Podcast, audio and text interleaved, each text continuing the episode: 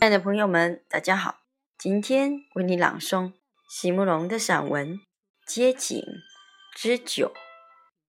席慕容，全名慕容席联博，当代画家、诗人、散文家。一九六三年，席慕容台湾师范大学美术系毕业。一九六六年，在比利时布鲁塞尔皇家艺术学院完成进修。获得比利时皇家金牌奖、布鲁塞尔市政府金牌奖等多项奖项，著有诗集、散文集、画册及选本等五十余种。《七里香》《无怨的青春》《一棵开花的树》等诗篇脍炙人口，成为经典。席慕容的作品多写爱情、人生、乡愁。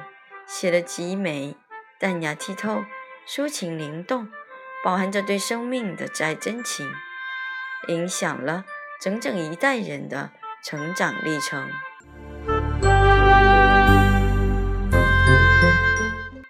街景之酒。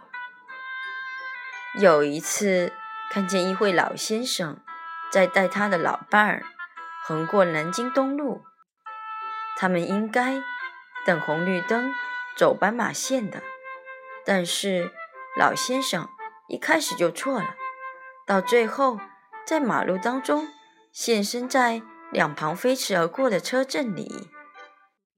老先生脸都急红了，却还一直用左手来拍他右手牵着的妻子的肩膀，意思是安慰他，叫他不要害怕。